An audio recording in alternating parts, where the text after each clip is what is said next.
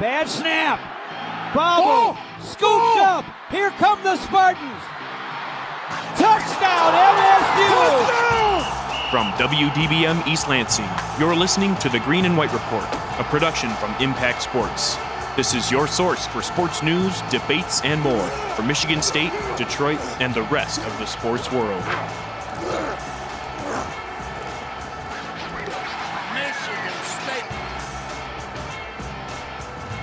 Happy hangover, East Lansing. Sunday morning, Green and White Report. Trent Valley, Ryan Collins here with you. And of course, behind the virtual glass, Henry Menegos. How are we doing today? Never better. Never better. I'm in a good mood. It was a great week. Uh, it's going to be an even better weekend ahead. We're recording this on a Saturday morning, so we've plenty of weekend left for the boys. Still virtual. Still Yes. virtual. Still virtual. Uh, good vibes though. Life is good right now. I'll tell you. Hank, how are you? Doing good. I'm not quite as uh, I'm not really matching your energy about you know just a But fan. by the way, I, I want to paint the picture. Paint, Hank is just in a dark room recording this right now. Can you please turn on a light for me or something? Why, dude? I don't, I don't know. I don't- I'm not liking the, the bright lights right now. Hank's in a dungeon. Hank's in a I'm nice dungeon on this comfy in here Saturday right morning. now. Are you having a tough morning? Is that what's happening? It, it was uh it was a little late start, but we're good to go. Okay, that, okay, it makes more this morning, sense all right? now. We're rolling. Okay, makes a little bit more sense now. I Trent, I'm surprised you said all good vibes. Kenny Golladay out tomorrow as the Lions take on the Hey. Packers, and the Lions heartbreaking loss last weekend. Are you over that? Are you finally over it? I am over it. I am over it. I'm looking forward to Sunday, today's matchup against the Green Bay Packers. Ugh. Ah. I, I am positive. I am positive. I'm optimistic. I think it has upset written all over it. We'll yeah, we'll talk. we well, get to let- Don't spoil your pick yet, but I won't. I think I'm everyone just- knows what you're going to pick. But I want to There's a talk about it a little bit later in the show. We got a lot to talk. news. Yeah, yeah. We got a lot to talk about today. We got to talk about some Big Ten football coming back. Talked about the NBA. Talked about the NFL. It's a big day in Green and White Report land, if you want, if you say so, because we finally have some Michigan State sports to talk about. It's awesome. Yep, big day, exciting day. Uh, let's let's just go into it then. I know. Let's get into it. What made you mad this week, Trent? What made me mad, and I won't elaborate too much because this is actually a topic later in the show. Somewhat, we're gonna at least touch on it. Was people still defending Kawhi Leonard after that oh ridiculous God. collapse? What do you People are still riding riding Kawhi right now. Do you see on NBA Twitter the the the the the people clapping back at the slander after he did blow a 3-1 lead to a uh-huh. Nuggets team that's clearly like a lot worse than the Clippers are. I just don't think there's any more comparison with, you know, LeBron, Kevin Durant, even Steph would have gotten ripped if he performed that way. It Just bothers me. It bothers me. I mean, you can't you can't rip them this year. You just can't. It's just how the world works. Uh, you can rip them like eventually. Just like oh, you and Paul George had like zero points in the fourth quarter. You just can't rip them because last year he literally put a team on his back and won the NBA Finals. Okay, and that same team went to a game seven. They, that same team got just as far as he did without him. What are you talking about? They won the finals. No, no, I'm saying no, no, no. This year, this year, that team. No, they won- didn't. They the didn't go as far without him. They didn't win the finals. What are you saying? No, no, no. What I'm saying is the Raptors went to a game seven in the second round and lost, and Kawhi went to a game seven in the second round. Oh, okay, I get what you're saying like, now. the but team went just as far as he did this year, without. I don't know. I don't know what the Clippers were doing. Completely blew five and game five and six, and then game seven they just got outplayed. And Well, yeah, and to go along with what made me mad, I guess, is people changing the narrative now to LeBron is going to cakewalk to his fourth ring. Obviously, the Lakers picking up a game one win Friday night. Game two later today, uh, you know, after some NFL action. But Dude, the narrative has now about this? switched. What? When we talked about this, the NBA scheduling a basketball game at one o'clock on the first NFL Sunday of the year. Yeah, that was that was That, wild. know Plus, what, know what? That made me mad. That made me mad. That, that infuriated me. Whoever's running the show there at the NBA should have been fired after that. That was uh, like I'm not kidding. I don't call for people's jobs. That is the most idiotic thing I've ever seen. I didn't even know there was a basketball game. I didn't I either. literally it was like a two thirty. It was two thirty. It's like halftime in the NFL games. I'm checking like my ESPN app, and I'm like, what? The Nuggets are down 15. What? what? They're playing right now. Did they want people to know they were playing this game? I think I, I, I think they were just like, I don't want the uh, like the NBA said, we don't want any of the national public to know that we have a game today. Let's sweep it under the rug. Well, I think you know. I, who knows why they did that? It literally makes no sense. Like you said, I had no idea they were playing until yeah, all of a sudden I found out the Nuggets won, and then all, I'm like, oh, we got a game seven, and it's just kind of like weird because it's still the third quarter of the Lions game, and I'm very tense. So that was whack. But it, it, again, they what time do the Lakers play Sunday? I have no idea, but it's probably at one o'clock. Uh, who, who Probably. knows? I mean, who knows? But what made you mad this week, Hank? Uh, what made me mad is, like you said, it was the first NFL Sunday, and I turn on. I don't know why we got like Xfinity cable or whatever, I guess. And there's one game on. There's only one game. I couldn't watch the Vikings.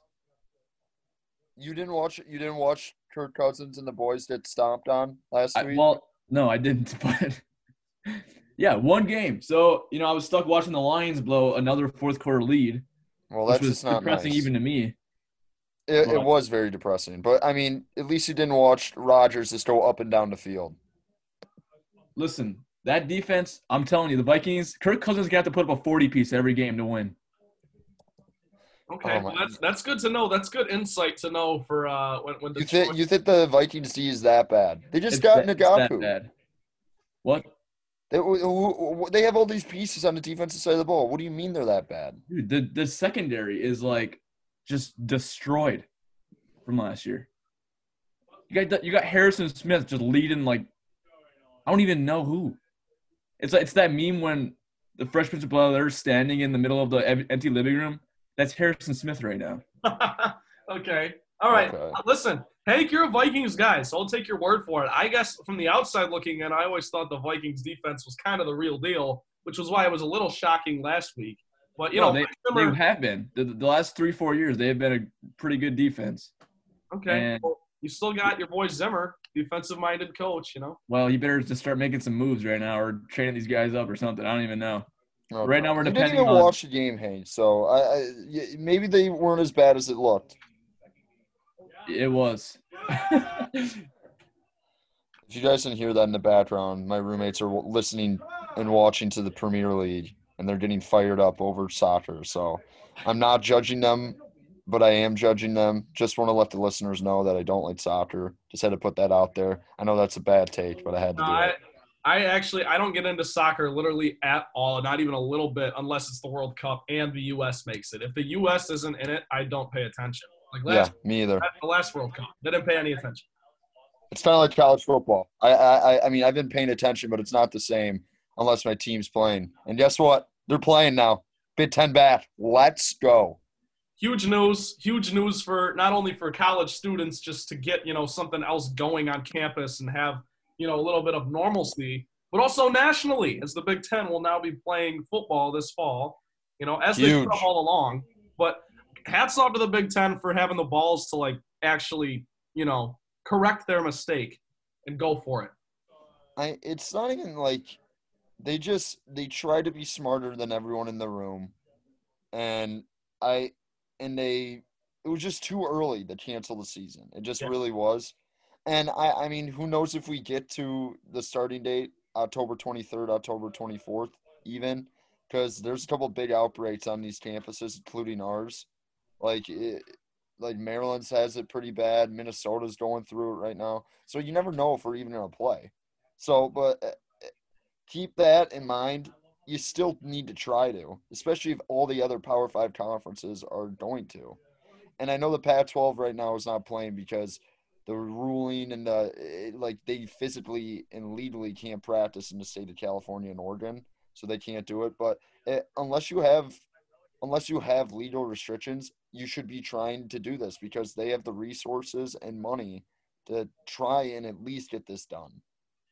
Oh yeah, there's a lot of extra strings that need to be pulled too. I mean, I don't know if you've looked at kind of the regulations and how they're. Yes, I was just going to get into that. Yeah, you go for it. Uh, Big Ten, I, I think their biggest justification is improvement in their health protocols, everyday testing, and the way that they're talking about it is that the everyday testing basically eliminates contract tracing because it's like right to the minute testing and you know you have it and you need to quarantine if you have it. If you, it, it, they were talking like that. I, I don't know how to explain that even better. If someone does get the coronavirus, you're under a 21 day quarantine, so you're missing basically uh, half the season if you if you get coronavirus. So it's a big, big, big, like not like positive reinforcement to be like safe because you're you're not you're not going to play half your season if you come down with the virus. Eight games in nine weeks. I think that's the biggest question health wise from everyone in the league if they're going to be able to do this because, like Bill Beekman said this week, there's probably going to be an outbreak. There's probably going to be games canceled.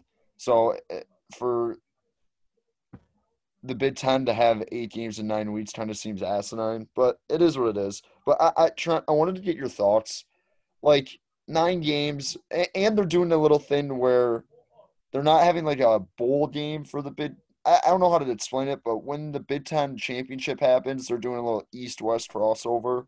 So whoever's in the same position in the East and West standings will play each other unless they played each other previously in the season. So I thought that was a really cool idea uh, and, and, creative by the Big Ten to give these guys a ninth game possibly. But I, I want to get your thoughts. Eight games. It still it still matters. It still has juice to me. Does it have juice for you? Absolutely. I mean, especially given the the context of everything that's happened up to this point. I mean, we wanted football, we didn't get it. Now we're getting it. And like you said, we still might not, but you at least can get your hopes up. And there definitely is juice. Are you kidding? Like in in you know even in two weeks, because you know we're still about a month out. So in about you know two three weeks, when we really start to get rolling here, you really start to realize like what the depth chart's going to look like and all that kind of stuff. And and Mel Tucker picks up his first win against Rutgers at home. You know, that's when it's really going to start flowing. It's going to hit us. It's going to be weird because there, there's not going to be fans and whatnot. But it's like Big Ten football's here. It's back. Like you said, I like the eight game thing because it definitely, to me, that just shows that they're actually trying to play meaningful football not just roll the balls out and, and, and please the fans for four weeks or something like that. Like they're actually trying to put together somewhat of a respectable season. And I do like the idea of the ninth game just because that that is unique and creative to the specific to what's happened this season. Gives me something to watch. Yeah, for sure. And it's just it's just like you said, it's one more game that you get to play. It's one step closer to a normal 2020, if if you can even call it that. But yes, I, I commend the Big Ten for getting this done because it's awesome. And I like I I'm so excited for this, and I know the start date is almost a month away, but like I this is something I needed, and I I'm selfish. I like sports. Like I miss me with that politics stuff. Like this has nothing to do with politics for me. I'm just so happy that the Big Ten was able to figure it out and and first of all, they fumbled this the whole time. They did. Uh, Kevin Warren, not off to a hot start as the commissioner of the Big Ten. I'll tell you that. Agreed. Just just not not good, and I I don't know how they could have handled this better because we've never gone through a pandemic. But it's just like everyone's talked about, it, and I don't want to go on about it even more. Just the lack of transparency and the lack of just like understanding who you're dealing with and like what how quickly and how fluid the situation is, which is so dumb. They should they never should have released that first schedule. Uh, like who there were so many like whoever's working in the PR department not having a good time either. Like anything the Big Ten's done in this 43 day stretch between them canceling football and reinstating it has basically been an error, except them reinstating football with better protocols. That is only the only one thing they've done well. Other than that, everything's been a dumpster fire. Complete dissension from the like a lot of your schools in your conference, which is something you do not want in a like major Power Five conference. Well, it's like you said, they just try to be the smartest people in the room and get ahead of the curve and try to start this trend. The problem is there were already ideas for, for protocols and a way to make this work somewhat. Obviously, you can't do like a bubble situation when you got hundreds of college programs, but it's they, the Big Ten basically made this call not only right after releasing their schedule, which was even more asinine, but way too early. They, just like they didn't even entertain the thought of possibly getting a season in. And and obviously, I know the schools voted and it was an overwhelming favorite. Like we're not going to play. No, I think was it Nebraska and Ohio State who voted yes in Iowa. in Iowa. Okay, so it's whatever. Like I, I understand that the schools didn't really want to play at that point, but it was just too early to make that call because here we are now. Obviously, not starting in August, starting in October, two months late. But it's okay because you have a plan in place. And I just think, in, originally the Big Ten didn't look any any like further past August, and they were just kind of like, yeah, it's not going to work, and just gave up like that. And for everyone, I mean, this like Nebraska can shut up. I, I was so sick of hearing them talk. Like you stink at football. You're you're not important to the conference anymore. I'm sorry. I like I hate the whole thing. That we're Nebraska. Like Tom Osborne's not there anymore, guys. Let's relax. You're not Yeah. good. Like uh, you're not playing good football in Lincoln right now. Agree. They haven't Like Ohio- Ndamukong Suh. Yeah, Ndamukong Suh against Colt McCoy, one of the best tackles of all time. Just one arm just absolutely crushes him. But before we move on to some other stuff, let's take a look at Michigan State's schedule. Early thoughts. I mean, it just came out about like 10 minutes ago. Start off the year 24th, Rutgers at home. Then the next week, they travel at Michigan, which was supposed to be a home game this year. But I don't know why they flipped it. It has something to do with the coronavirus. But next year, Michigan State will host a home game against Michigan. They've kind of just flipped the schedule a little bit. But second week at Michigan, third week at Iowa, fourth week at home against Indiana, fifth week at Maryland, sixth week home against Northwestern, and then I think I believe, ooh, and then December fifth, Ohio State, yikes, at home. December twelfth, last game of the year, Land Grant Trophy, back where it belongs at Penn State. So you look at that schedule. Initial thoughts, not terrible. If you're a Michigan State fan, and, and Mel Tucker's first year, this is way more manageable than you thought coming into the season. Oh, I think so too. And it's like at least going to be a good confidence booster. I think it kind of in a way you could look at this season as like a cheat code for Mel Tucker because he's not going to be judged that much on how well he performs, but it's still going to give him a chance to like get rolling with his new team and his recruits. And to me, that matters. Like you're building camaraderie and you kind of get like this bonus year that you're not going to be judged exactly the same as if we were to start August with fans and everything were to be exactly normal. Yeah, I, I, I don't. There's like, we had a little talk about this on SRZ this week. I mean, I, I don't even know how to just like, I don't know what the expectations for Mel Tucker because I don't think there are any. Like he has no expectations this year. I would agree. I would absolutely Because- agree, given the way D'Antonio kind of left the program out to dry, you know, and, and, and Mel Tucker coming in here and having to basically start from scratch. Like, that's just never really happened to this program before.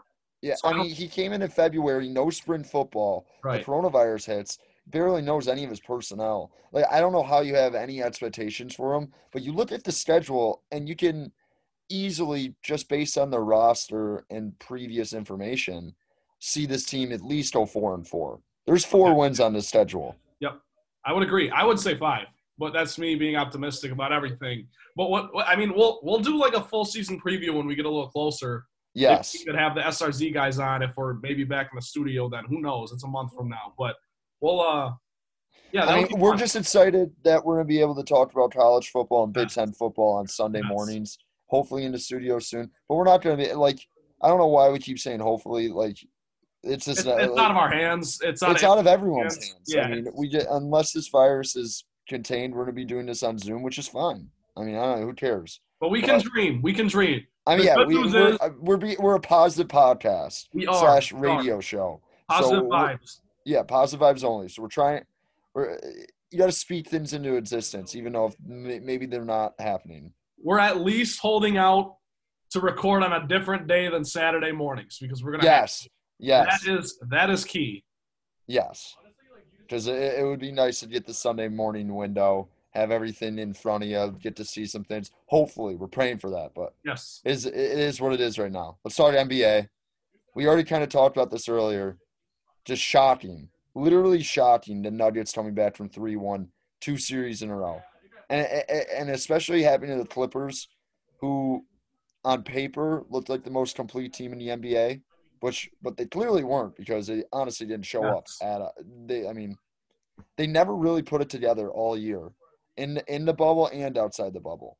That's So absolutely true. I think Paul George and Kawhi played 37 games together in the regular season or something like that. But to that point you made, Collins, about them seeming like on paper the most complete team in the league and that just not being true, I completely agree with you. Hindsight's 2020, but I told my friends, like my buddies all year, I don't really know, and, and especially when the Clippers started to add guys like Marcus Morris, Reggie Jackson, it's like I don't really know if this team is complete because everyone's say like, oh, they're they're full of dogs, they're full of they're just deep, and it's like, are they actually deep, or are these just guys that you you've heard of? Like, you know what I'm saying? Like, yeah, you look at the Nuggets and kind of their depth, and yeah, it's it's guys like Monte Morris and and uh, Torrey Craig and Jerami Grant, and like I guess guys who are lower on the totem pole of household names in this league, but it's still like they're just producing better. They play together as a team cohesively. Mike Malone was coaching that team better than Doc Rivers was coaching the Clippers.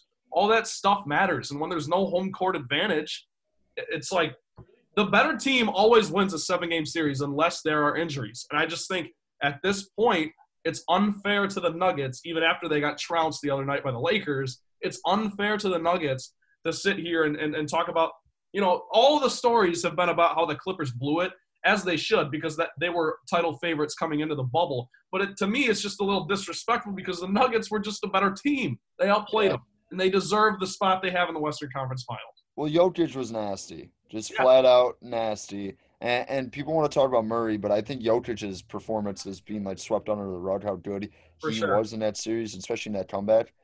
Like, it's me and my roommates were talking about it. It has to be infuriating guarding Jokic because you know he does not have the physical tools that most people on the floor does. But he's just so smart. He's such a good passer.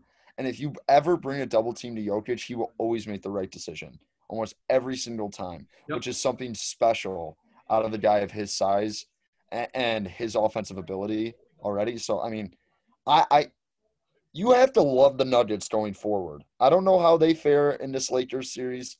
I still don't think the Lakers have anyone who can guard Jamal Murray, which will make who could which could make this series interesting. But at the same time, I don't. They also have good matchups for Jokic. You can throw JaVale, you can throw AD, you can throw Dwight. Dwight Howard had a really good game Yeah. one last night. He caused a lot of chaos. And who do the Nuggets have to guard LeBron James? Torrey Craig? Yeah. Uh, and that's not going to work out. Uh, like they, they got uh, Gary Harris tried guarding him a couple nights ago. He just bully balled Gary Harris. Like they they don't have anyone to guard LeBron, which is a much bigger issue than the Lakers not having anyone to guard Jamal Murray. So Oh, for I, sure. I, I, the NBA's been crazy. Like no doubt. I mean, I, this isn't even in a doc, but I, I wanted to talk about the Heat Celtics series. Celtics just completely blowing two straight games to start off the series is. I, I, I don't know if the series is over, but I, I, don't know how you lose to what like up eight in the fourth quarter lead and up seventeen in the third quarter lead back to back games. Eh, eh, That if you're a Boston fan, you you're probably thinking five games now because eh, the Heat honestly did not look like the better team in any of those games. They just willed themselves back. Oh yeah, and and the I, I guess I have a I have a question for you, Collins, as as a Detroit fan. What is what do you think of the comparisons of the Heat to the 2004 Pistons? I hate it. I hate I, it I so much. It infuriates me. It I, first, uh, first of all, I, you can't compare anyone to anyone's championship team in the bubble. You just can't do it. None of these teams are playing road games. They're just not. Yeah, Like that's like a big part of like winning a championship is going on the road and winning a game. Like I'm not going to discredit this title, whoever wins it, but don't try and compare it to other teams. Like uh, I, I unless the Lakers win it, I find win it, I find it hard to believe making the Heat like if the Heat win the NBA Finals, me justifying this as like, oh, that was a like uh, if everything was the same, they would win it. Like I, I just I don't believe that honestly, but I just the thing about the Heat is I get what people are saying because they like they don't have like a superstar like guy top 10 player on their team. Jimmy Butler's probably just outside of that. But I mean, they got dudes everywhere. Like I think the one thing the Pistons Pistons might have been a lot less talented, but they also were just uh the best defensive team in the last like 20 years. yeah, So, Maybe like, ever. I mean, maybe ever. Seriously. they, they, I mean, they're the defense by like Rasheed and Ben, like Ben turning someone to help side and then Rasheed just blocking you. Like they had the best interior defense. I mean, Tayshaun, you throw against their best win scorer. The thing that I think is different about the Heat, they have a little bit more offensive capabilities than the Pistons. I, I just think they have more dudes. You know, I, I don't know how to explain it. They're not a similar team in my eyes because I, I think Bam Jimmy and are a little bit higher caliber players than any of the Pistons superstars. And I'm not I'm not trying to discredit Chauncey, Rip, or any of that. I just think their success was more teamwork and the Heat success is more individual. Oh yeah, for sure. Like the the 2004 Pistons calling card, for those who don't know, but everyone knows, was just that they were a unit. Like they were they were just the best unit we've probably ever seen. Like maybe I, the Spurs dynasty and all that stuff, but Tim Duncan won MVP awards. David Robinson won MVP awards. You know what I mean? Tony Yeah. Parker was on the front of the cover of video games. Like they they had that kind of like flair to them, and they have the best coach of all time. 2004 Pistons were literally just a group full of dogs. Defensive Player of the Year Ben Wallace, that kind of thing. Even though he couldn't do anything on offense, but I guess when you look at the Heat, their biggest thing is it's it's kind of the same vibe of like they just play as a team and they have fun and there's no They're, pressure. all, they're fun to watch. yeah, and if you if you need a hell of a job. shot, oh, Spoelstra's awesome. I, I he's he's come a long way since 2011 when you know the Heat fans wanted him fired couple weeks into LeBron's first year there. It was weird, but the Heat, I guess they, they're full of dogs. They they they they don't give up. They stick it. Obviously, I think they had a 37 to 17 third quarter against the uh, Celtics in Game Three. That's just the kind of stuff that championship teams do. Not saying the Heat are going to win the championship, but I mean that's a good sign ahead. Because like you kind of alluded to, Collins, I think the Celtics are better than the Heat, but the Heat just play differently and they, they don't give up and they're well coached and all that. All the all the cliches you would say about a championship team, the Heat just have that. So whether or not that'll translate to a bubble championship, I don't know. I Bam Adebayo with an unbelievable block to end of game two. At the end of game one, I mean, just absolute. aff- He's been so good in this bubble, and it's been so good the whole year. I, I have a couple friends that just rave about Bam, and I love to discredit it. I'm like, oh, he's just a regular season guy, but I mean, he's been probably the best defender in the NBA right now. I know, I, I know Giannis won DPOY, but I mean, if you're putting on a neutral court right now, we already saw those two play each other. I think Bam is a bigger defensive like piece right now than Giannis is. And and last thing I want to say about the NBA, I have to bring it up, TB. Giannis wins the MVP. Yeah. How are you? How are you coping?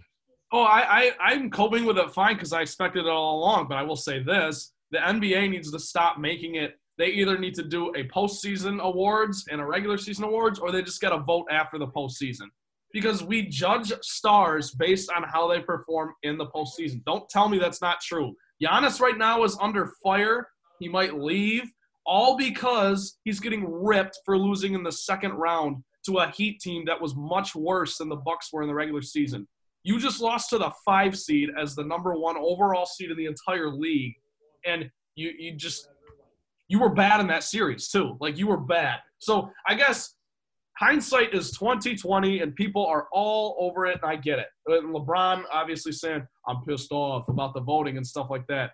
Whatever. I don't think LeBron needs another MVP to validate anything. Like I don't think anyone would argue that. But it's just kind of like he clearly was the MVP this year. Like in, in the macro, like given the bubble and everything, because James Harden was the other finalist, and we see how that flamed out.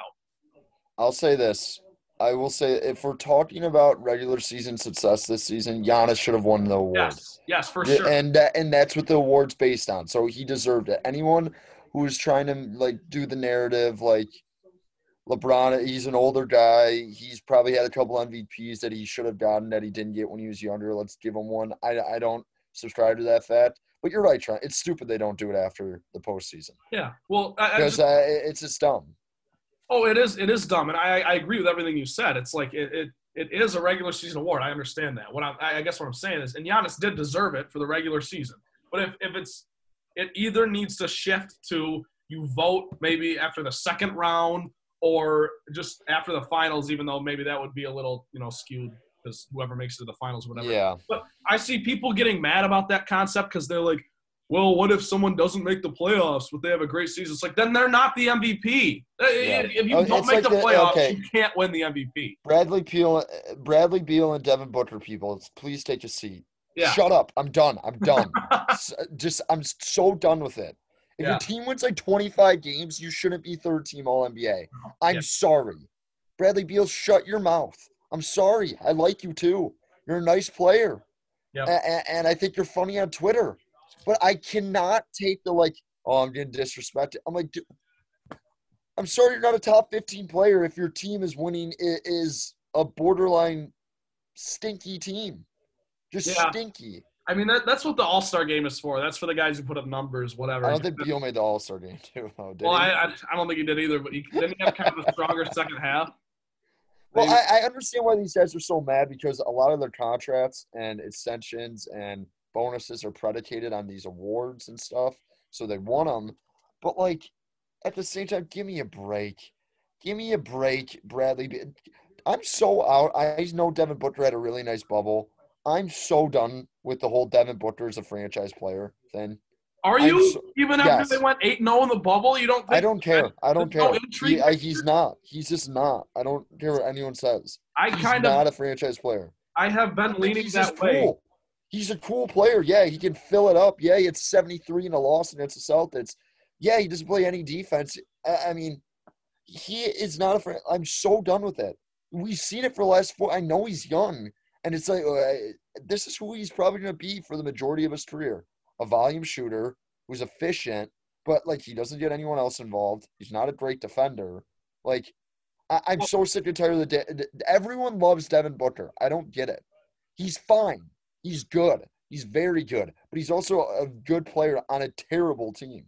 Well, let me give you a quick hypothetical. Do you think if he was kind of like the sixth man on a really good team, like No, I, James- like I'm not going James- that far. Well, I'm not James Harden kind of had that, and he got to be groomed a little bit. And then when James Harden decided to go to Houston after the you know Thunder erroneously did not pay him, he became a superstar. So, like, do you think Devin Booker could like do that same? Because he's about at the same point in his career James was when he left. Like, if No, it I were mean- that situation, do you think he would end up becoming a superstar? Well, I mean, we've all basically the last like year and a half. It's basically been like we're waiting for the Karl-Anthony Towns, Devin Booker, and D'Angelo Yeah. Russell like pair up. And D'Angelo Russell's already in Minnesota, so I don't know if they have the money to get Booker eventually, but I think that's the whole plan. Yeah.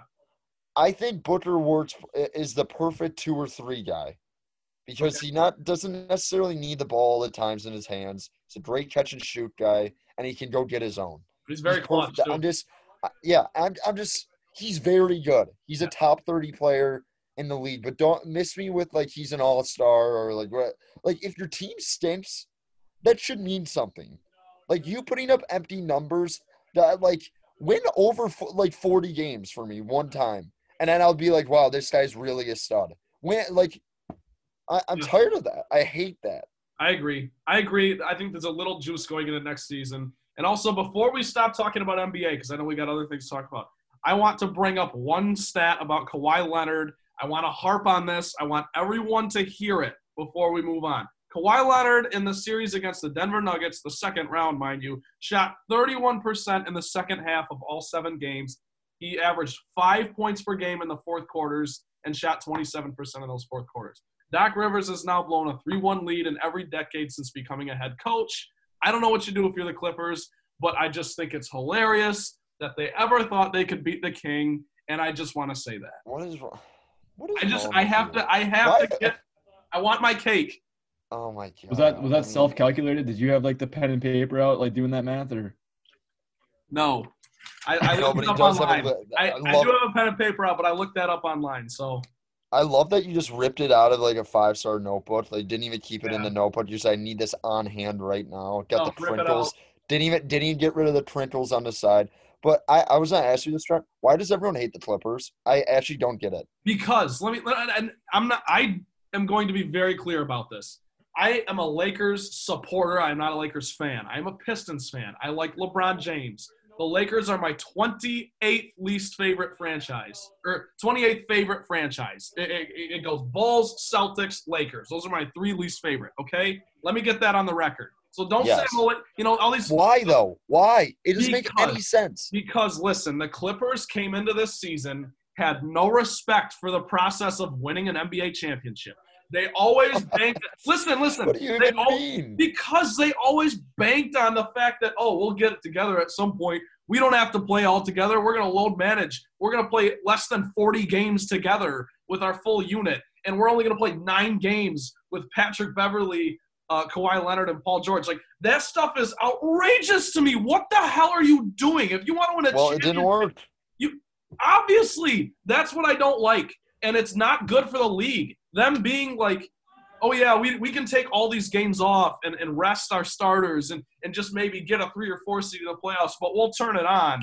Like, how'd that work out for you? I don't Not just- well. not well. So but the Spurs did that. I mean, the Spurs were doing that for like ten, like for five years at the end of Tim the Duncan's. Spurs did it because they had two proven MVP caliber players. Kawhi and Paul George have never won anything like that. This is what I'm saying. Like Huh? Wait, huh? Duncan and David Robinson. What are you talking MVPs. about? Kawhi Leonard has three NBA titles and two Finals MVPs. Two, he hasn't two. done.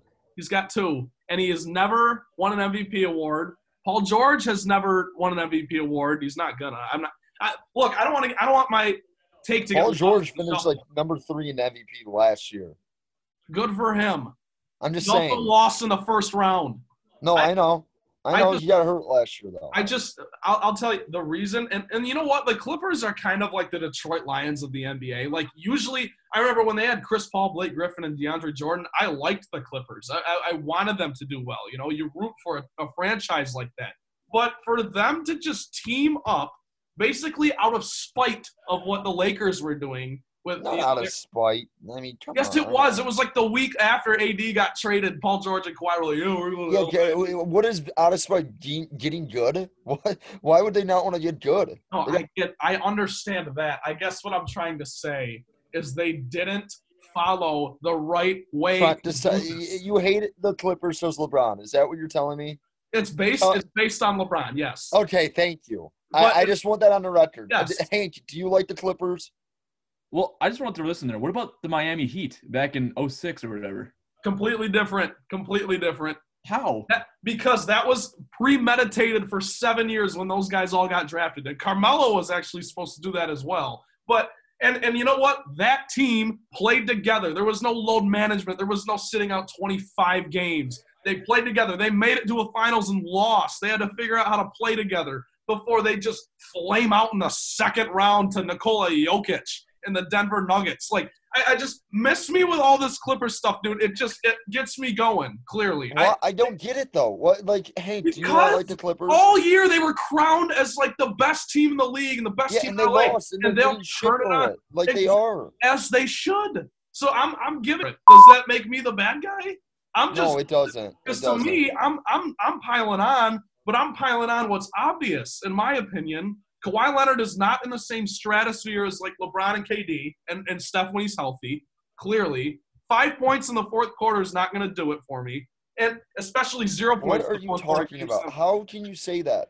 You cannot say that, Trent. Because it's a bubble. Yeah, Do and he's think- done it before.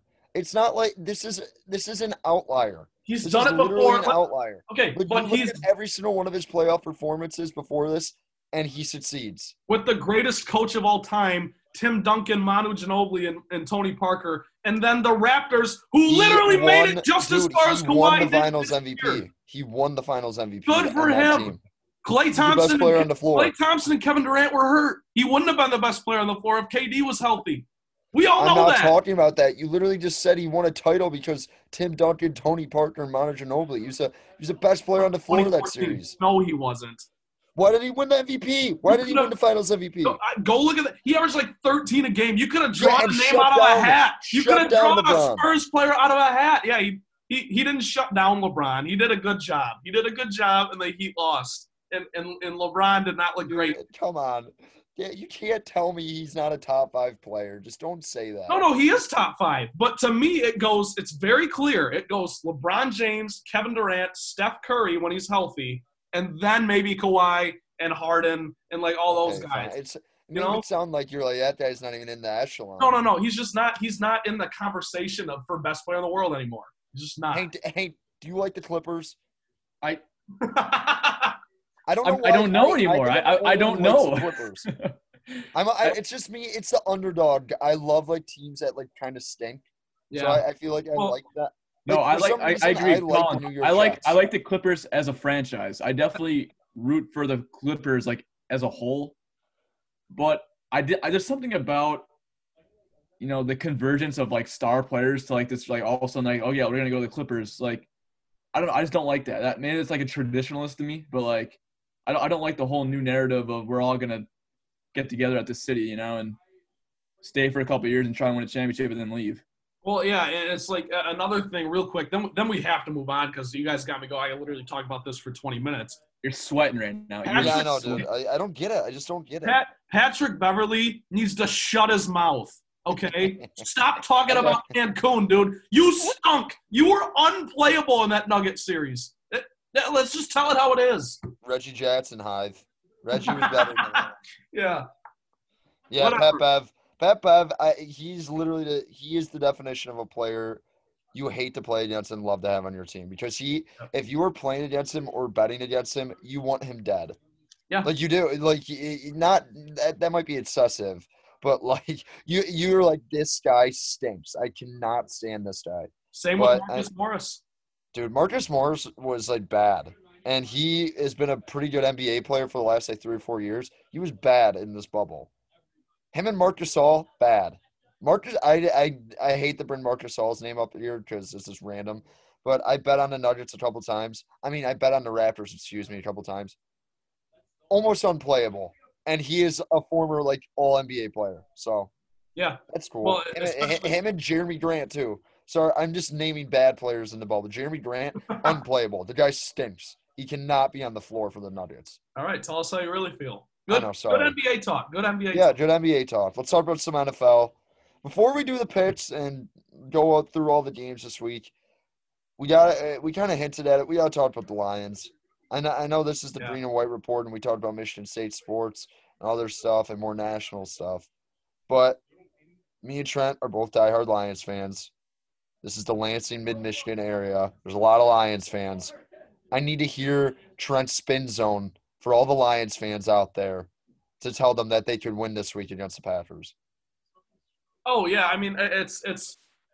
I will say this: Green Bay's defense is not as good as Chicago's is, and the Lions were still able to have a 24 to six lead going into the fourth quarter. We know what happened from there because Mitchell Trubisky was throwing against Tony McRae and Darryl Roberts. I know, Collins, you think that's an asinine take that that was the reason the Lions lost because you think it was more of an SOL type thing. I think for me, it's just I have to mentally block out SOL because I'll I'll start crying if I if I start if I start slapping that on every Lions game. But this Packers team, ob- obviously, I mean the Lions are overwhelming underdogs here. Here's what you got going for you: Jeff Okudah is going to play. It's going to be his first game. Whether or not you want to slap him on Davante Adams, I don't know because you could kill his confidence very early. But that also could be your best chance to win. Looking at who the Lions have at corner, Justin Coleman's on IR. Des Trufant's not going to play. So you're kind of at the point where like you really have no other option than to slap Okudah on Adams, but I just don't know if that's the best choice moving forward. But Okudah also strikes me as the kind of guy though that his confidence won't really drop. But whatever. The Lions need to do three main things. They need to spread the wealth in the run game because on Johnson, D'Andre Swift only had a combined 10 carries against the Bears. Obviously, AP had it rolling, and and whoever has it rolling, you have to keep feeding them. I understand, but it would just be nice to get those other two guys involved a little bit more. I think Swift actually took the most snaps, but a lot of it was you know eh, weird like empty set stuff. He was just out there as a blocker, check down option, what have you, whatever. You've got to get a push up front. You just have to. I look at like Danny Shelton, Trey Flowers. Those guys have to have big games. You've got Jamie Collins back and whatever. And then as far as offense goes, you run the ball to establish a little honesty, but Stafford has to win you this game. I know we say that every week. Yeah, it's like- Stafford kind of stunk last week, and Not great. he kind of stunk. Yeah, not And, great. and, and, and I, not to interject, but I, I I think this is what you're getting at too. They need to throw the ball more on first down. Last Yeah. uh, uh, last week, no creativity on first down. Ter- like uh, the first down play calling was horrible. And I think as an offensive coordinator, that is where you shine in first and second down. Like like Stafford on third and ten every is just gonna make some throws like that are gonna get you and bail you out and get you first downs. But if you're able to throw to establish a run or establish a run to throw the football on first down, then you're doing something right. And last week they could not get any push on first down, especially in the first half. It just made no sense. I was like, open it up a little bit. Uh, Yeah. and, and Kenny Golladay not playing again, which is not good for this offense. Well, of course not. I mean, he's your number one. I guess what I would look at at this point is, I mean, again, the Bears secondary is just kind of loaded, and the Packers isn't. They have talent, but it's not necessarily like I'm not afraid of that as as if I'm Matt Stafford. It's just like Marvin Jones is probably going to get doubled again for much of the game. He's a very good receiver, but he's not the type of guy that can just like take a double and win it. Like it's Yeah. just gonna happen. He's probably gonna have like five or less receptions. You're just gonna have to live with that. So you turn to Quintez Cephus, who actually led the entire game in targets last week. Stafford likes him. He him. was good Yeah, he was good. He looked very good, especially for what was he a fifth round pick? Like out that of Wisconsin. fourth That was round my pick. guy. Yeah, yeah, we all picked him. That was awesome. Like Yeah. we all did that without knowing. But uh Danny Amendola, TJ Hockenson, all those guys just Hockenson looked good last week. This could be a huge scoring game. Like this could this game think so? it could be. It, I mean it's Eh. if the Lions are going to win, it's going to have to be. I mean, that's I I think the I think we're gonna get into the pits. I, I'm not gonna spoil my pit or whatever, and I don't know what the line is exactly. I'm not looking at it right now, but I think majority of people think the Packers are in a roll based on the fact they played very well and the offense looked unreal in Minnesota and U.S. Bank, and they're just gonna stroll in and just do the same thing. Is it in Lambeau? yes. Yeah, I don't. I, I don't like it one bit. I, I mean, you're the one position you're hurting at the most is probably the position you need the most right now.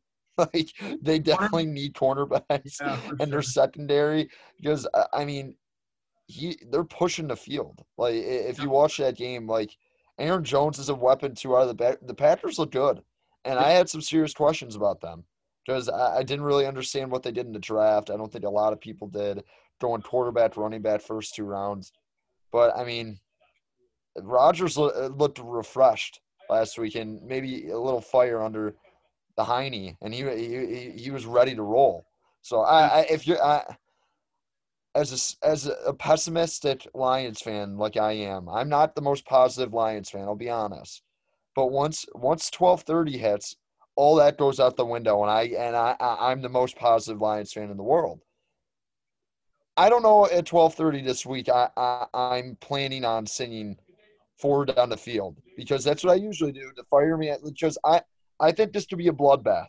I, I, I think it could be Packers by three TDs or more because the, lines are flat out banged up in the secondary Yes. and their offense without Kenny Golladay and may I mean I don't know what they're doing with the running backs, like you said, Trent. First week was a little indecisive. I think Swift needs more touches. I just do. I, Yeah. I understand he drops that ball at the end of the game, but he seems to be a dynamic player. And like you said, AP had it going, so you, you stick with the hot hand. But I, I think it's going to be carry on Swift, and then you sprinkle in AP one or two drives a game. I, I, I hope that's the way they go forward throughout the season.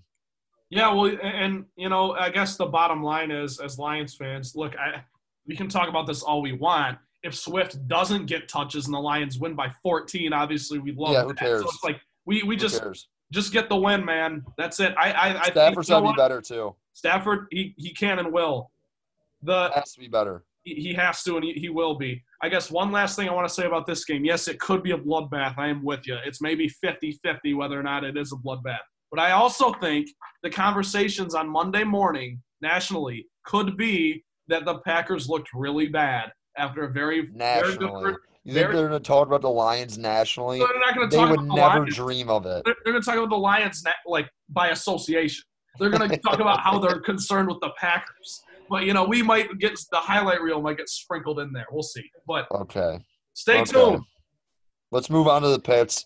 Hank, how'd we do last week? we got music going. He's trying to hear play the music through this. Fire me up. right, Good effort, Hank.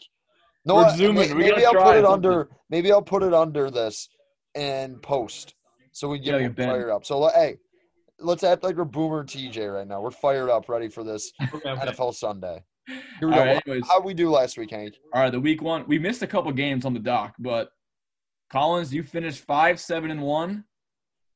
TB, you're at six, six, and one. So TB took week one Wow. off to an early Okay. start here.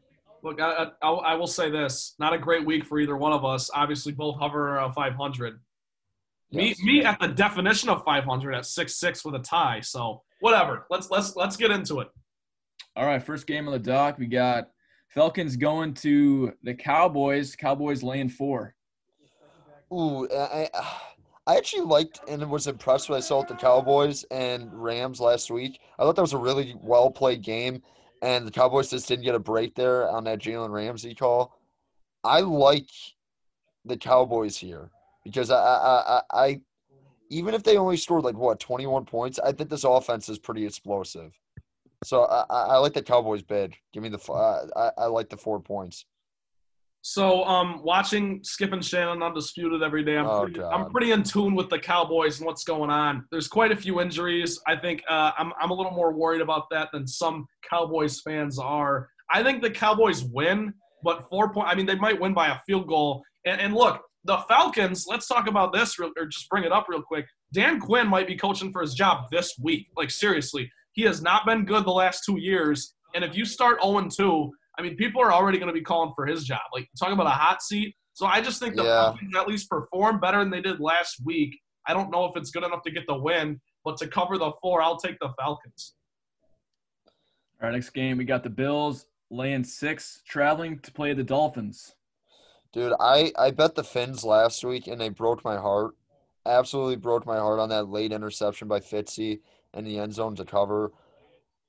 There's something about this Dolphins team that's like really scrappy, and I really like Brian Flores as a coach. And the Bills last week, they were six point favorites against the Jets. They blew them out. The Bills are just not a team that is just going to go out and blow out everybody. I'm taking the Dolphins. I might be a sucker for taking betting against the Bills two weeks in a row because I do think they're legit good, but the way their offense works, they're not that explosive, and I think they play in a lot more close games than they do blowouts. So I, I like the Dolphins to cover the six points. Okay, that's very good analysis there. These odds really get you because, I mean, if the Bills win by a touchdown, they cover. So I'm just going to stick with Buffalo. I, I just don't think Miami. Football number. It's not. A, it's the six and seven. They're football numbers. Yes, they are for sure. And and I, I like Flores and I like everything you mentioned, but like until Tua gets in there, I'm just not confident the the Dolphins are really going to cover much this season as a whole. Yeah, So I mean Fitz magic is a real thing. Like if he gets rolling, yeah, uh, yeah, you never know. But like he's so on and off, it's hard to tell. that, that's fair. So I'm going to take the Bills. You got the Dolphins. Sweet. Next game, Panthers traveling down to Tampa Bay. Brady and the Bucks laying eight points. Ooh, I, I mean Tampa Bay did not look good last week. Brady did not look good, but you could see the formula there. I think there's a no scenario that the Bucks lose this game outright. But like the Panthers aren't bad. I mean, eight points in an NFL game that makes you wonder if Vegas might know something. But I mean, I'm gonna take the Panthers to cover. Like Teddy Bridgewater didn't look bad in his first start, and, and Christian McCaffrey didn't really get going yet. So I mean, run CMC could happen this week and make and make this a close. I think the Bucks are gonna win like for sure, but I, I I'm hundred percent sure this is a close game. So I'm I'm going to go the other way, even though I'm kind of 50-50 on it. But for the sake of the picks and the fun of the segment, I'm just going to take the Buccaneers. I am not a Tom Brady fan. I am not a Gronk fan. I don't like the Buccaneers, but I just think you know last they're playing the Saints, who are my pick to come out of the NFC. So I'm I, I think the Saints made them look bad, and and I think they clean up some of those things. Bruce Arians publicly criticizing Tom Brady this week, little outrageous. That was whatever. weird. Yeah, it was just kind of weird. But I, I think the Bucks win by double digits. So I'll, I'll take. The Okay. Bucks. It's a must win. If they start 0 2, that'd be so funny. Yeah, it really would. I don't know about must win, but you know what I mean. It, like, it, Yeah, it- they- not a great start. No. Yes. All right, Bron- next game Broncos going to play the Steelers. Steelers at minus seven. I like Broncos money line here, A- and I I don't even need the seven points. I think the Broncos didn't play very well week one, but I mean they blew that game. They blew that game against the Chargers. Not not Chargers. Uh, Titans on Monday night. Jerry Jeudy catches that pass. They probably win the game. Jerry Jeudy drops a couple big passes. I mean, I know Gostkowski missed like a million field goals, and that was kind of a gift. But like their defense is really solid, and I think they're going to play in a lot of close games. And I, I wasn't impressed with what I saw in the Steelers on Monday night against the Giants. So get, get, give me the Denver Broncos.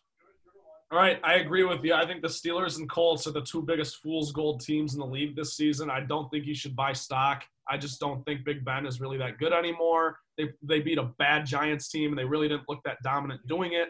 Um, Dude, Daniel Jones all time bad interception uh, last Monday night. really bad, really All bad. time bad. This like literally the definition of like, dude, just throw it away. Yeah, that's kind of like Brady last Sunday as well. But I mean, Yeah. You uh, you guys know I, I picked the Broncos as my as my sleeper team to maybe even like win their division. It- it- the segment was hot takes. The segment was hot takes. So I thought maybe you know the Broncos. I, I like Drew Lock. They've got a really good defense still. If that wide rec- receiver room figures it out, that's a good team. Uh, seven's a lot. I'd take the Broncos. Okay. Next game we got Rams traveling to Philly. Philly's favored minus one. Ooh. Uh Philly coming off a really bad loss against Washington. Give me Philly. Even though I really like the Rams this year. I really do. I think I, I- I think they're due for a bounce back year. And I also want to mention this. The Rams just like signed another guy to an extension. Where are they getting this money? I don't like how like how do they have it? I don't know where they're getting this money. I think they got Gurley off the books and they're feeling great about themselves. But whatever. I Yeah, like what? What is I- going on? I thought they were in like cap hell. I guess not. as far as this game goes, I'm just gonna. I mean, the Rams looked good against a solid Cowboys team. I mean, they beat them wire to wire. I'm just gonna take the Rams, and it's a pick 'em. You know, it's a one point. It's a one point game. Yeah. Philly can't protect Carson Wentz to save his or their lives, so I'm gonna say Rams. Okay. Next game, Hank's favorite team, right? Here we go. Vikings at Colts. Colts favorite three. Skull Vikes. Okay, so what, Hank? What do you think? I told you my thing. I the Vikings are gonna have to score 40 points a game this year to win. Well, they're not going to do that against the Colts, so give me the Colts minus three. I think the Vikings are good. I'm gonna take the Vikings by. I mean, at least seven. I don't. I I touched on it earlier. I don't. Wow, so you got Vikings money line? Yeah, I'll just. I'll take. I'll take the Vikings money line. I'm gonna take the Vikings to cover the three point spread. Okay, there you go. The, the Colts are not good. Like you got just uh, this could make me look really bad. The Colts aren't good. I don't think they're that bad, but if Trent says that the Vikings defense is that bad, I'm going to take the Colts. Does I? I I mean, I, I'm following Hank's ana- analysis. Fair. That's the insider news right there for you. Yes. Um, next game we got Giants traveling to Chicago. Bears favored five and a half. Uh, I feel like the Bears played horrible and won last week. Like there was more about the Lions than it was the Bears. But I don't. I, I like the Bears to have a bounce back year this year. I've said that since the beginning. I, I like the Bears here. I, Giants week one. I like Daniel Jones. I do. They cannot create any holes for Saquon Barkley, which is a huge problem. Yeah, I think Saquon Barkley had like six six rushing yards in, in last Monday night's game. Whatever. Yeah, Giants not good. I, I don't buy the Bears hype as much as Collins does, but I just think the Bears can at least win. They, they'll cover this spread. I'll take the Bears. By the way, Saquon Barkley, first pick in one of my leagues, six yards. Tough look. That's tough. That's That very, is very tough. 49ers favored minus seven traveling to play the Jets. Uh the Jets, I mean, they just absolutely stink. And that was like one of my hot takes that I thought the Jets were gonna be good. I, I'm starting to lose faith in Sam Darnold. I know he doesn't have like anyone to protect him or doesn't have like any weapons. Starting losing faith because they're just showing me nothing. I made a prediction that the Jets were going to be good this year, and I'm sticking with it. I'm saying the Jets will cover seven points. Seven at- at home is a lot. That might be a body clock game. I don't know when that starts, but if it's a one o'clock kickoff, I actually do like the Jets to cover seven. 49ers win, obviously. All right, 49ers coming off an 0 1 uh, start, you know, to the Cardinals. that game against the Cardinals. I mean, talk about a little Super Bowl hangover, whatever. This has blowout written all over it, in my opinion. Le'Veon Bell going on the COVID IR uh, means he can come back in three weeks, I believe. So I, I'm Wait, he got COVID? I didn't know that. no, no, no. He doesn't have COVID, but it's like the it's the it's the modified IR. You you're only Oh, okay. you're only on it for three weeks instead of like eight or whatever it was. But um, Gotcha. Yeah, so I, I, Le'Ve- no Le'Veon. He's literally the only skill position player that uh, gets you know nation nationwide respect. So I'm just gonna say 49ers win huge. I love this line. Next game, Jaguars traveling to play the Titans. Titans favored seven and a half. Jaguars p- plus seven and a half. Love it. I'm not even gonna talk about it. I love Gardner. I think they're a scrappy team. I don't know how many games they win, but I everyone's talking about they're gonna get Trevor Lawrence. I mean, Minshew is. I mean, he had two incompletion, two incompletions last week. Like, yeah, it's gonna be hard to take the ball out of this guy's hands. He's been really good. Yeah, so coming into the year, the Jaguars were kind of the consensus worst team in football. They looked good last week, and the way the Titans play with Derrick Henry pounding the rock a lot, I just don't think if they win, it's not going to be by eight points. So yeah, I'll take the Jags. Uh, the one and zero Washington football team traveling to play the Cardinals. Cardinals favored minus seven. Um, I want to take the. uh, I'm gonna take the Cardinals here, even though I. I mean, you got to be impressed what the. I mean, Ron Rivera and his staff's done. I mean, that was a great win last week. For uh, I mean, that that that will set the tone for a new regime, especially for a guy who's doing cancer treatment at halftime of his own game. Like Ron Rivera, I love Ron Rivera. Tough guy, really, really aggressive coach but I, I I just think the Cardinals' offense is too much. Yeah, Cardinals just have more firepower. I'll pick them to cover. Next game, we got the Ravens favored seven and a half traveling to play the Texans. Uh, uh, I, I think the Texans cover here. Ravens look good week one. Absolutely murdered the Browns. I just think Deshaun and their offense sits it going a little bit. I- I'm not a Bill O'Brien fan, but I, I think that seven and a half is a little bit too much for a team that's coming off a pretty that had 12 days to prepare too.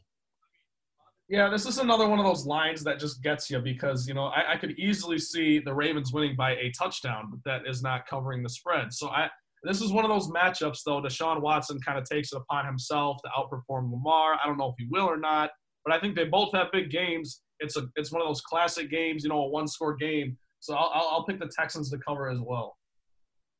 I'm assuming that's probably the game of the week too. I'm not sure, but It's it's it, it might be. looking at the lineup here.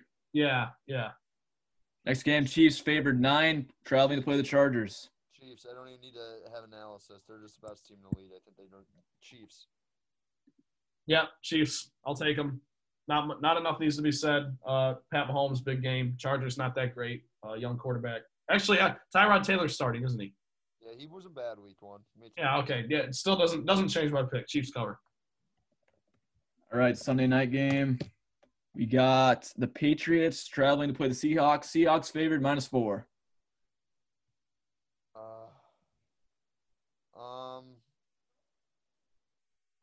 you know what? I like the Patriots money line. Yeah, I like the Patriots too. Um, I, I just whatever. Cam Newton, I think had a really good week one. People are kind of pumping the brakes on it a little bit because it was against a bad Dolphins team. But uh, Seahawks, the Seahawks are such a solid roster. I mean, especially they added Jamal Adams too, and, and Pete Carroll's great. But Pete, Pete Carroll might beat the Seahawks. Like he might beat himself this week because he just likes to run the ball so much. When you got Russell Wilson, who's exceptional, but Ah, I just I, I like Bill Belichick to at least lose by a field goal in this situation. I, I'll take the Patriots. Monday night game, Saints favored five and a half traveling to play the Raiders. Raiders money line. Love the Raiders in this spot. I'm a Jon Gruden guy. Always have been. Loved him when he's on Monday Night Football. Give me the Raiders. Okay, I am not a Jon Gruden guy. Uh, New Orleans trounces Vegas. I think it's a 14 point game. Oh, new stadium opening too. That's a fact. That's right. That's right. That's what I'm saying. Raiders win money line. Come on. okay, I'll take I'll take the I'll take the Saints by 14. Okay. All right, last one on the dock here. Your Lions playing the Packers at Lambeau. Green Bay favored six and a half. Dude, give me the Packers by like a million. I'm sorry. I ha- I have to do it. I I I bet on the Lions last week. I, I might have not said that on the podcast or any of the things I said. I might have took the Bears while we were doing the show, but in real life, I put dollars on the Lions and they ripped my heart into five million pieces. So I can't do it again this week. I'm not gonna believe until they show me something in the first quarter or something. Give me the Packers because I, I I can't do it anymore. I just can't. I I, I can't do this. It's just it, it it's so dejecting. I can't handle it. I can't. I can't buy in. I just can't buy in right now. I just Okay. can't. My heart won't let me. you. I, I'm not going to blame you. I don't think any other Lions fans are going to blame you either, especially we already talked about the injuries. It's just a weird matchup this week for Detroit. But I always pick with my heart over my head. One pride, Lions cover. They win by I uh, they got to they either got to lose by less than 7 or win. I like it. I just do. Ugh, I like. Stafford this I week. I don't. I don't. I don't. I like Patricia this week. I like Bevell this week. I just like it. I like it. It's set up. I think this is a game where, you know, last year when you had the Monday night flag Trey Flowers fiasco against the Packers, that team came out flat the next week against the Vikes. I think this year you have a little bit of a different regime, uh, you know, with Undlin at DC. New, uh, you know, you got a whole new offense, uh, everything. I just like the Lions to bounce back and respond better this week than at any point last year. So I'll I'll pick the Lions in this one. I just have to. No- Another good edition of the picks. Another good episode of the Green White Report. I, I mean, Yeah, good work, fellas. Good work. I'm sorry, guys. I'm ending on a just a down note, but the Lions just make me sad. They, Hey, they get just, fired up. Get fired up. They just they made me sad just talking about them. I'm sorry. I'm sorry. I hope they win today. Hope they win today, and hope everyone has a beautiful Sunday, enjoys their day, finishes their homework, watches football. Nothing worse than doing a homework on a football Sunday, which I will be doing today. So pray for me. Uh, not, not not to be a selfish person, but I am. But uh, for Ryan Collins, Trent Valley, Henry Menegos, great job today by Hank on the producing note. Just absolutely killing it. Yep. Yep. I'm excited for when Hank actually gets, you know, the real gadgets to work with. and Yes. We're actually doing like drops and stuff like that, you know. Yeah. It's gonna be phenomenal. I mean, I'm not gonna lie. I was a former producer, so I will be getting on Hank if he's not showing up every, every week. So I mean, I'll have a grade at the end of every episode for his performance. All right, Hank, pressure's on. Man, Also, now- th- uh, Hank, this is Hank's flu game because I like. I'm not kidding. It is so distracting looking at Hank's Zoom, and it's literally just a black room. You can't Yeah, even see his the out, It's it's just the outline of his face. Yeah, he plus, cannot you know, be doing all right. He cannot be doing fine if that he's i- i- if he's just sitting in a dark room for Well, let me more tell than you- an hour. the pizza guy came, and I was the only one that ate the pizza, and whatever the rest of the story is. What That pizza did you get? I was I'm doing the MJ story. You didn't catch that at all? Yeah, I, just, Oh, I, no. I, I was I was following that, and I don't think Collins followed it at all. I didn't follow that at all. Yeah, I didn't Follow set that joke up that well. Sorry. hey, good joke. I tip my hat. That was pretty You good. know what? You tried. Great episode today by Hank. But for all of us here at the Green and White Report, we'll see you guys next week. You have been listening to the Green and White Report on WDBM. For all your sports news and notes, go to impact89fm.org/sports.